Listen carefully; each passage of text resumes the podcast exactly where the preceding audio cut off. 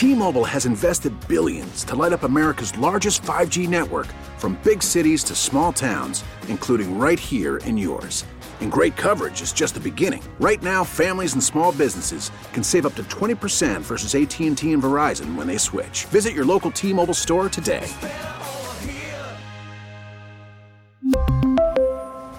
Plan savings with 3 lines of T-Mobile Essentials versus comparable available plans. Plan features and taxes and fees may vary. Hey, Rob Bradford here. I have set out on a mission with my good friends at FanDuel to prove what I have known for some time baseball isn't boring.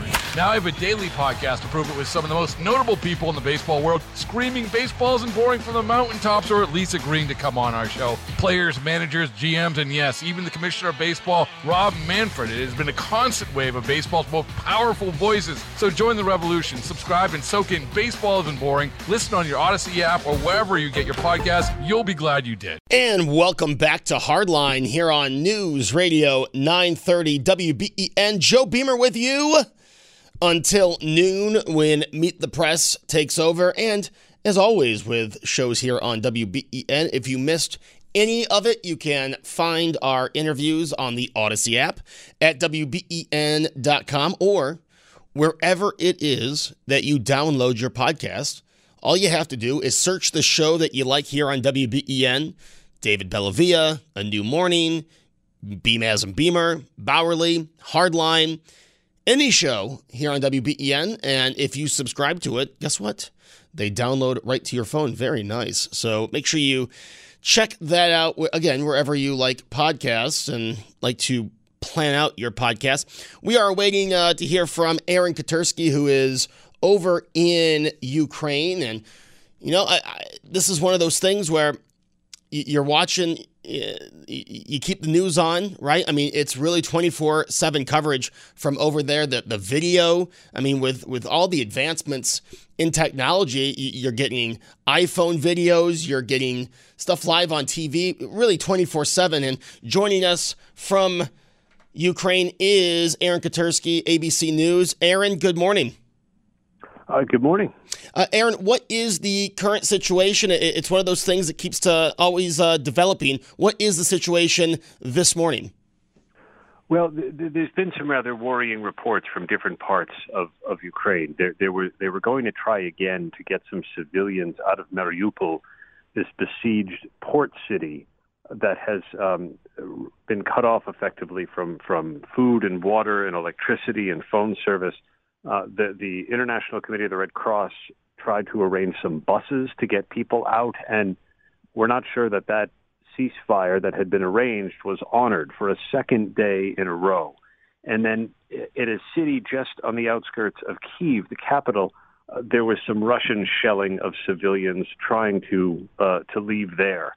So it's been uh, very worrying if civilians are increasingly coming under fire, and and you know we keep hearing that not only are they, but they will in uh, in the future as as the Russians just intensify their invasion.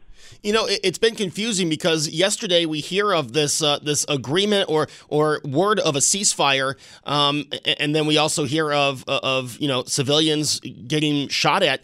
Uh, is it just as confusing over there when talking of the ceasefire? Oh, sure. I mean, because you don't know uh, at any moment whether it's it's it's real or not. And you know, officially, the Russians blamed the Ukrainians. They said they were sabotaging the ceasefire so they could use civilians as human shields. That's what President Putin said, and there was really no evidence of that.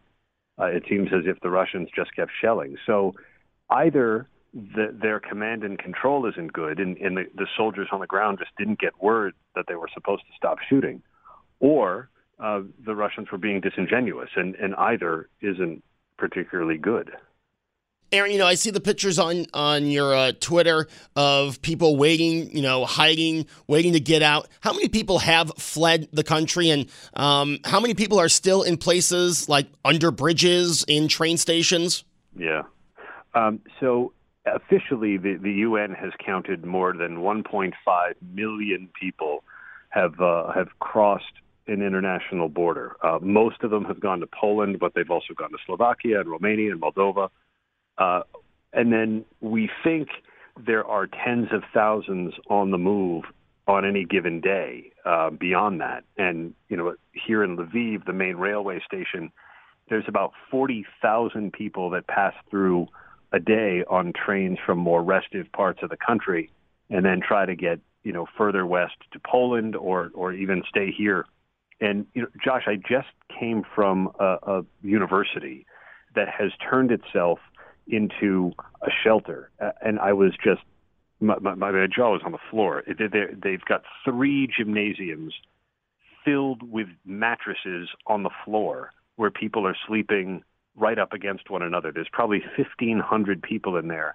Everything has been donated from food to clothing to medicine. Um, but but this is home now for people who, you know, don't really have anywhere else to go.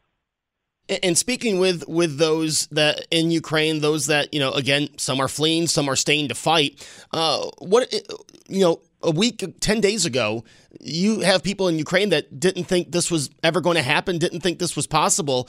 Um, what is their reaction, and what are they asking from the rest of the world? Well, who can think that you know this was going to be your life? You know, it is unimaginable because you don't want to imagine it. Um, but now people who a week ago were, were dentists or or designers or whatever. Um, they're all now part of a kind of civil defense force that's built up around here, and uh, you know, and I've seen people making nets for the military, taking up arms, learning to make Molotov cocktails. The government's even instructed people where to throw them so they're most effective. They're really seeding an insurgency in order to counteract the Russian invasion, and that may be the best shot they have because the military is ultimately going to be outmatched. They've they've slowed the Russian advance. They've done better than most military analysts thought they could do, but it's only a matter of time. Uh, the, the Ukrainians have been begging for a no-fly zone, but that's um, not practical for a couple of reasons. One, you know, they're they're fired. They fired more than 500 missiles at, at Ukrainian targets so far, and aircraft aren't going to stop missiles. The other part is that enforcing a no-fly zone would bring um, say, American fighter jets into direct contact with with Russian fighter jets or uh, or air defenses or something, and and that's you know the equivalent of World War III, and and, and it's kind of a non-starter. Speaking of uh, the the Russian attacks uh, near that nuclear site earlier this week, any updates from that? Is that calmed down now? Is that in Russian control? What's going on at that nuclear site? Yeah, we, we think it is under Russian control now, but uh, the Ukrainian workers have been allowed to keep to keep it functioning, and it was really really frightening to to to see the the firefight that erupted just 1,500 feet from from the six reactors uh, on the site in Zaporizhia. Uh, the reactors, thankfully, were unaffected. They got the fire out, uh, and there was no radiation leak. We're told, but but uh, we heard this awful message that was blaring from the loudspeakers on the, the, the nuclear plant's campus saying, Stop firing. This is a nuclear plant. You'll endanger the whole world. Uh, and, and it was only by the grace of God, we heard the UN ambassador, uh, Linda Thomas Greenfield, say that the, the world averted another nuclear catastrophe. Um, but there is fear that you know there are four other working reactors in the country, and the fear is that the Russians will have no problem uh, trying to take them uh, and and risk another accident. And the Russians have also gone to the site of Chernobyl as well, correct? They did. They came down. Um, normally, you go around it to get to Kiev, but when you come down from Belarus, but they kind of went through, and it looks as if they they were. I don't know if they're still in control, but at least for a time, they were in control of the space around Chernobyl. We're not sure why. It's it's defunct but they could sure cause one heck of an environmental disaster. Um, nuclear power plants were not designed to be caught in the battlefield, and and it's really really worrying if uh, if there's a willingness to, to to to shell or fire nearby. Aaron, there's also the, I believe it's 40 mile long Russian convoy that didn't move for a, a period of time. Is that still in a standstill? It, it hasn't gone anywhere, but we're not sure it really it covered 40 miles, but it was it was far apart in places, and we're we're not sure. It's about 17 miles from Kiev, and it's filled with with stuff, you know, troops and tanks and artillery pieces, but we don't know really what it's doing.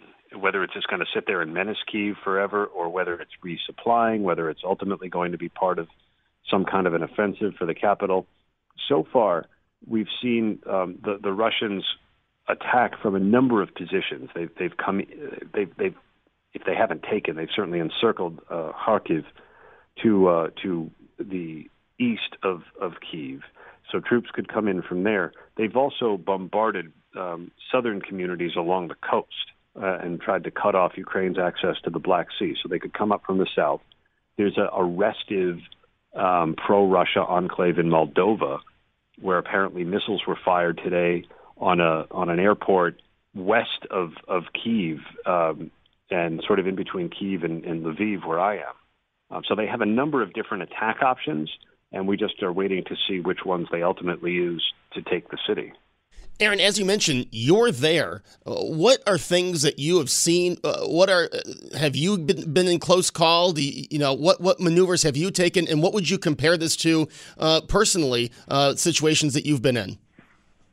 Well, I, I, you know, I, I don't know that it's it's comparable. It's a different kind of fight than either, you know, um, Iraq or Afghanistan so far. Um, but the the the seeds of an insurgency, as I was saying, are evident, and, and so we may ultimately see that type of guerrilla fighting um, if it if it comes to that, uh, which would certainly not only prolong the campaign here, but it would probably make it more deadly and bloody, which is not a prospect anyone really wants to think about. But the, the Ukrainians are not going to go down. They've been mobilized.